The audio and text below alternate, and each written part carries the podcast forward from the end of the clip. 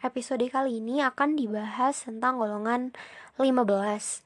Nah, golongan 15 itu terdiri dari nitrogen, fosfor, arsen, stibium, dan bismut. Nitrogen yang pertama akan dibahas adalah non-logam gas tidak berwarna dan bersifat non-reaktif atau inert. Sumbernya itu dari udara, sebanyak 78% dari udara kita adalah nitrogen. Nah, nitrogen ini fungsinya sebagai pendingin karena di suhu cair dia suhunya 77 Kelvin. Nitrogen itu bisa digunakan sebagai bahan baku pupuk dan bahan peledak atau trinitrogliserin. Nah, selanjutnya fosfor. Fosfor itu adalah senyawa non logam dengan titik lebur 44 derajat Celcius dan titik didih 281 derajat Celcius. Fosfor dalam bentuk P4 ini reaktif dan bisa bereaksi dengan oksigen. Sumber utama fosfor adalah dari batuan di e, batuan kalsium fosfat, fluoroapatit, Ca5PO4 3 kali F. Kemudian bisa juga digunakan sebagai bahan pupuk dan penting juga untuk nyawa biomolekul itu ada gugus fosfatnya. Nah, kemudian untuk arsen, stibium, dan bismut. Arsen itu adalah padatan semilogam dia. E, ada sebuah senyawa FeASS atau ferrum arsen stibium ferrum arsen sulfur dia senyawanya toksik dan digunakan sebagai insektisida dan herbisida kemudian ada e, tapi walaupun racun arsen itu sebenarnya kalau sedikit tidak apa-apa. Tapi kalau banyak terjadi pengumpulan itu bisa beracun. Kemudian kalau stibium stibium itu juga sama padatan semi logam sama kayak arsen. Sumbernya itu adalah dari stibnite atau Sb2S3 nah kemudian bismut. Bismut itu padatan logam dia bersifatnya itu radioaktif. Sumber bismutinit Bi2S3 dan bismit Bi2O3 Nah, bismut ini bermanfaat sebagai antibakteri. Nah, untuk uh, keelektronegatifan dari uh, golongan 15 itu kalau dibandingkan dari atas ke bawah kan akan semakin berkurang. Kemudian kalau dibandingkan dengan golongan golongan-golongan lainnya NH3 misalnya ada O, ada F, dia lebih kurang pola lebih kurang elektronegatif dibandingkan O dan F. Nah, kemudian untuk energi ikatan. Nah, energi ikatan itu P rangkap 3P dia itu tidak sekuat uh, N rangkap 3N. Jadi N triple bond N itu dia lebih kuat dibandingkan P triple bond P. Kenapa? Karena ikatan N triple N itu dia bisa uh, terikat lebih kuat karena jarak ikatannya karena karena jari-jarinya kecil jadi jarak ikatannya juga kecil uh, kemudian selanjut ke senyawa-senyawanya yang paling bakal banyak dibahas di senyawa-senyawa uh, ini itu ada dari uh, atom nitrogen. Jadi atom nitrogen ini banyak banget senyawa-senyawanya. Yang pertama ada oksida nitrogen. Oksida nitrogen itu dia memiliki banyak uh, beragam dari semua bilangan oksidasi dari plus 1 sampai plus 5 itu ada gitu dari N2O, NO, N2O3, NO2, N2O4, N2O5, N2O2 min, NO2 min, NO3 min, NO plus, NO2 plus jadi dia ada dalam bentuk molekul maupun ion dan ada dalam berbagai bilangan oksidasi. Nah, yang pertama yang akan dibahas adalah dinitrogen oksida. Dinitrogen oksida adalah gas tidak berwarna, tidak reaktif, dan disebut sebagai gas gelak untuk anestesi gitu. Karena dia e, bikin senyum N2O. Penguraiannya itu dia bisa dihasilkan dari penguraian amonium nitrat yaitu NH4NO3 menjadi N2O ditambah 2H2O. Sifat dinitrogen oksida ini oksidatornya kuat dan secara kinetika dia tuh kurang reaktif. Jadi dia bergantung laju. Strukturnya dalam fasa gas itu ada N terikatan tunggal dengan N kemudian N yang satunya lagi berikatan rangkap dua dengan O. Nah senyawa selanjutnya ada nitrogen monoksida atau NO NO ini sifatnya e, gas tidak berwarna dan sangat beracun dan e, sifatnya itu paramagnetik karena ada elektron tunggal pada nitrogennya. Jadi ada elektron tunggal radikal yang kemudian berikatan rangkap dua dengan O sehingga dia bersifat paramagnetik nah untuk mendapatkan NO kita bisa mereaksikan asam nitrat HNO3 ditambah dengan tembaga Cu eh, dalam suatu reaksi redoks menghasilkan NO itu NO3 minnya akan tereduksi menjadi NO dan Cu-nya itu akan berubah menjadi Cu2+. Nah, reaksi NO itu kita bisa uh, dihasilkan NO2 jika N2 NO-nya itu direaksikan dengan oksigen. Nah, jadi lanjut ke senyawa berikutnya yaitu NO2 atau nitrogen dioksida. Nitrogen dioksida ini mudah dideteksi karena dia berwarna, ya warna merah. Nah, sifatnya ini gas paramagnetik dan dia e, reaktif. Nah, dia itu berkesetimbangan dengan bentuk dimernya. Jadi 2NO2 kesetimbangan dengan N2O4 liquid wujudnya. Nah, untuk menghasilkan NO2 sama juga kayak yang menghasilkan NO, kita bisa mereaksikan HNO3 atau asam nitrat direaksikan dengan tembaga Cu menghasilkan NO2 gas. Nah, untuk NO2-nya kita bisa mereaksikan dengan basa. Nanti dia akan menghasilkan dua ion, yaitu NO2- dan NO3-. Jadi kalau misalnya dalam bentuk fisiknya, Cu itu kan warna biru. Kalau direaksikan dengan HNO3 encer, dia bisa menghasilkan gas NO2 yang warnanya itu merah ketika uh, uh, dia menghasilkan gas NO. Kemudian ketika dibuka penutupnya misalnya dia kan akan ada oksigen. Oksigen ini akan bereaksi dengan NO menghasilkan NO2 dan terjadilah perubahan warna. Senyawa selanjutnya adalah dinitrogen trioksida atau N2O3. Nah, N2O3 merupakan anhidrida dari asam nitrit. Nah, anhidrida asam nitrit karena dia bisa eh, mem, meng, dari penguraian HNO2 dia bisa menghasilkan H2O dan N2O3. Sifatnya itu dia padatan berwarna biru dengan titik lebur lebih dari 100 derajat Celcius dan kalau dalam fase cair N2O3 ini bisa terdisosiasi menjadi NO dan NO2 yang tadi yang gas gelap. NO dan N2, NO2 yang berwarna merah. Nah, strukturnya itu ada N berikatan tunggal dengan N yang mana N-nya ini akan berikatan rangkap dua dengan dua atom O. Kemudian ada senyawa dinitrogen pentaoksida atau N2O5. N2O5 itu merupakan padatan ionik dengan titik lebur 32 derajat Celcius. Rumus kimianya itu sebenarnya bukan N2O5 tapi NO2 plus NO3 min jadi NO2 plus sebagai kation, NO3 min sebagai anion.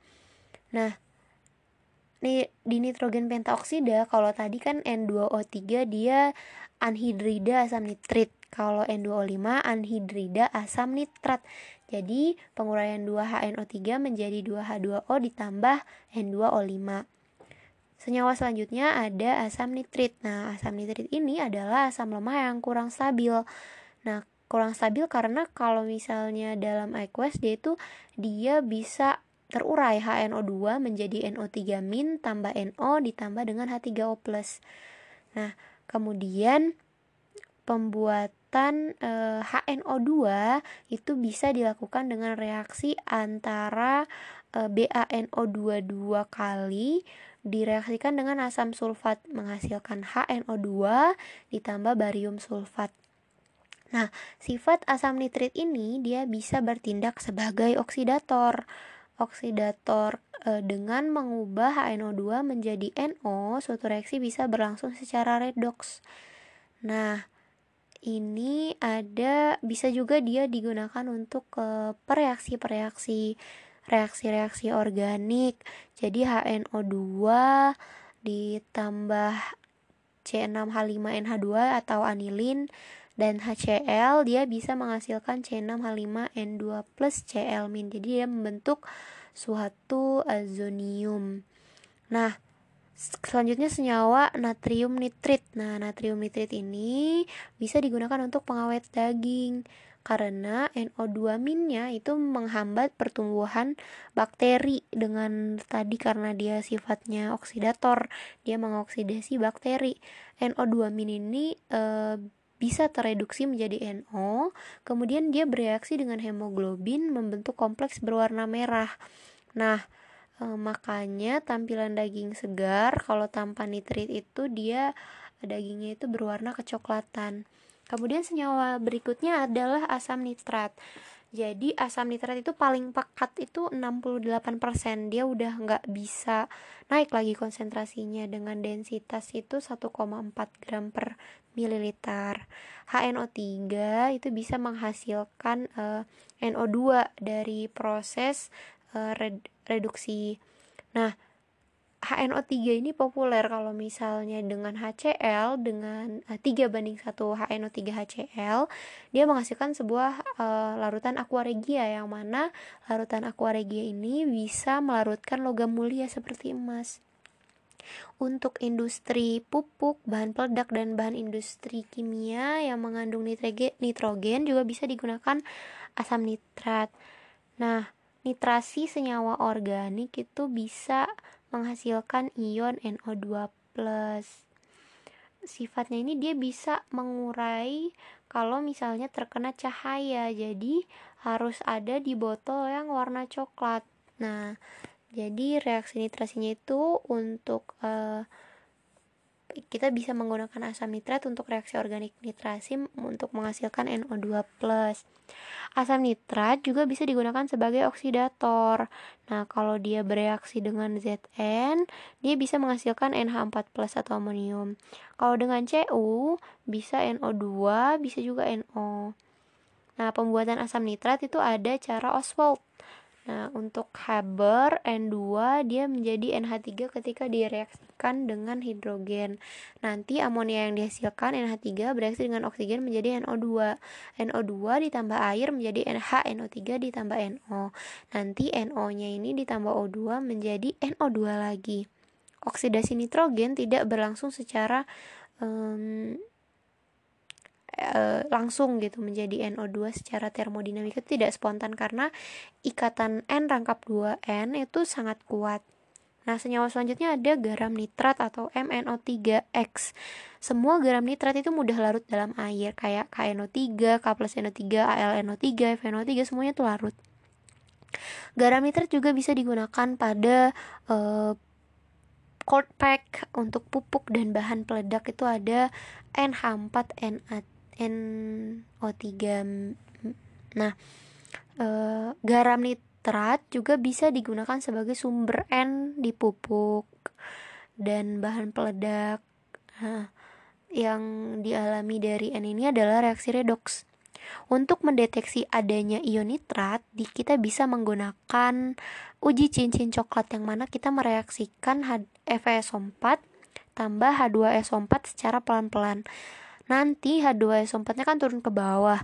Kalau misalnya dia positif ada ion nitratnya akan terbentuk cincin brown ring. Nah brown ring ini adalah hasil ya. Jadi ket, pertama ketika pertama kita memasukkan FeSO4 dalam suatu larutan yang kita mau uji ada NO3 minnya dia itu ketika ditambahkan asam dan air NO3 minnya kan akan mengalami reduksi menjadi NO Fe2 plus Fe dari Fe4 dia jadi Fe plus 3 tambah 2O nah senyawa NO dan Fe plus 3 ini kan terjadi penggantian ligan jadi awalnya Fe itu kalau dalam air dia FeH2O 6 kali plus 3 tambah kalau tambah NO ligannya menjadi ganti jadi FeH2O5 NO nah disebutnya nitrosulfit yang mana ini itu e, menunjukkan adanya cincin coklat dari nitrosoferosulfit ini.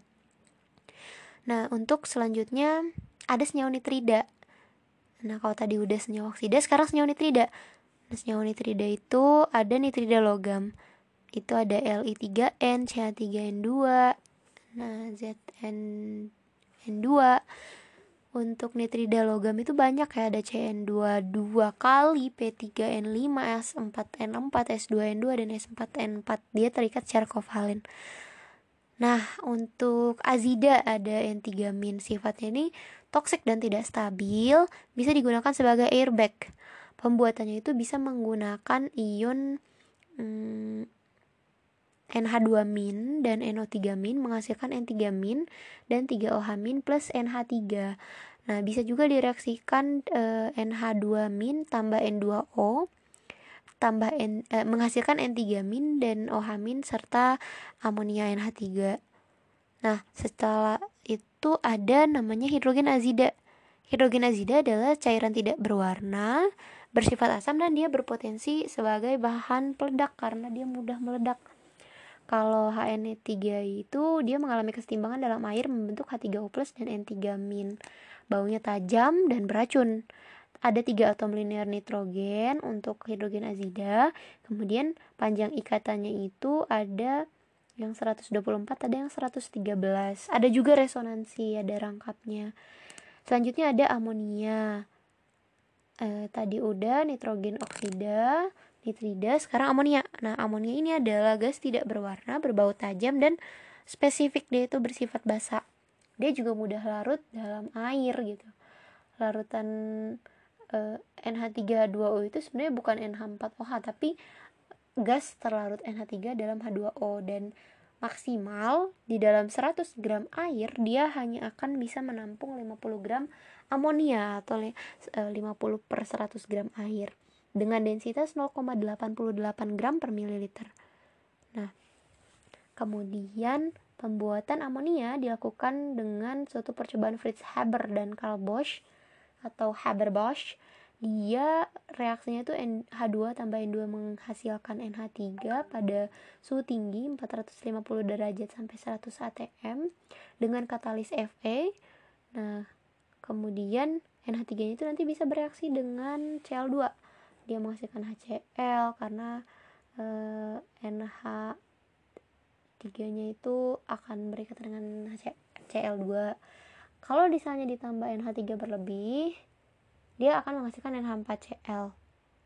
Kalau misalnya e, eh, Cl2 yang berlebih, dia bisa menghasilkan NCl3. Amonia cair sendiri itu kalau misalnya dari gas ke cair kita bisa ubah pada suhu min 35 derajat Celcius menggunakan pelarut A, non air yang polar. Reaksi kimia dalam pelarut amonia mirip dengan reaksi pelarut air ya. Kayak kalau H2O jadi H3O plus tambah OH min kalau NH3 menjadi NH4 plus tambah NH2 min dengan pKa 34 pada min 33 derajat Celcius nah untuk amonia basa Lewisnya itu dia lebih sifatnya itu lebih kuat dibandingkan air Kemudian senyawa amonium. Senyawa amonium itu adalah senyawa yang mudah larut dalam air, ion NH4- dan bersifat asam. Nah, karena ketika dalam air dia bisa mengalami hidrolisis menghasilkan NH3 dan H3O+. Penguraiannya itu kalau dari amonium klorida eh, dia menjadi NH3 tambah HCl. Untuk amonium dikromat atau NH42 kali Cr2O7 dia bisa menghasilkan gas N2. Itu adalah terjadi penguraian garam-garam amonium. Kemudian NH4NO3 dia bisa mengurai menjadi N2O yang tadi dan pada suhu tinggi NH4NO3 juga bisa berubah menjadi N2 ditambah O2 senyawa selanjutnya adalah hidrazin hidrazin itu H2NNH2 yang mana dia ini cairan pada 2 sampai 130 13 derajat Celcius. Sifatnya reduktor, jadi dia bisa mereduksi ion I2 dan ion Cu2+. N2O4 atau hidrazin ini kalau I2 jadi Hi tambah N2. Kalau dengan Cu2+, Cu-nya itu tereduksi N N2H4 itu teroksidasi menjadi N2 dia lebih stabil pembuatan hidrazin nah hidrazin ini dia kita bisa uh, buat uh, dari NH3 ditambah NH2Cl menjadi N2H4 tambah NH4Cl nah uh, tapi sebelum mendapatkan NH2Cl kita bisa mereaksikan NH3 dengan NaOCl atau natrium hipoklorit. menjadi NaOH dan NH2Cl. Nah, itu NH2Cl-nya yang bakal direaksi lagi sama NH3 menghasilkan N2H4 atau hidrazin. Jadi dia ada dua tahap reaksi untuk pembuatan hidrazin ya. Pembentukan NH2Cl, kemudian pembentukan hidrazinnya. Senyawa selanjutnya adalah hidroksilamin merupakan e, senyawa padatan tidak berwarna NH2OH yang dia higroskopis atau suka air. Titik lelehnya 32 derajat dan sifat basanya itu PKB-nya 8,18. Dia dibuat dari hidroksilamin hidroklorida dalam butanol 1 dengan natrium butoksida NaOBO. Nah, dia ini digunakan pada sintesis kaprolaktam, yaitu zat antara industri polimer nilen. Hmm, selanjutnya yang terakhir urea. Urea itu rumus kimianya NH2 2 kali CO. Dia ini bisa dibentuk dari NH3 direaksikan sama karbon dioksida menghasilkan NH2 2 kali CO dan dia ini digunakan sebagai pupuk nitrogen untuk sintesis protein dari asam amino nah seperti itu uh, mungkin demikian untuk uh, senyawa golongan 15 uh, yaitu senyawa-senyawa nitrogen untuk fosfor dan selanjutnya mungkin di episode berikutnya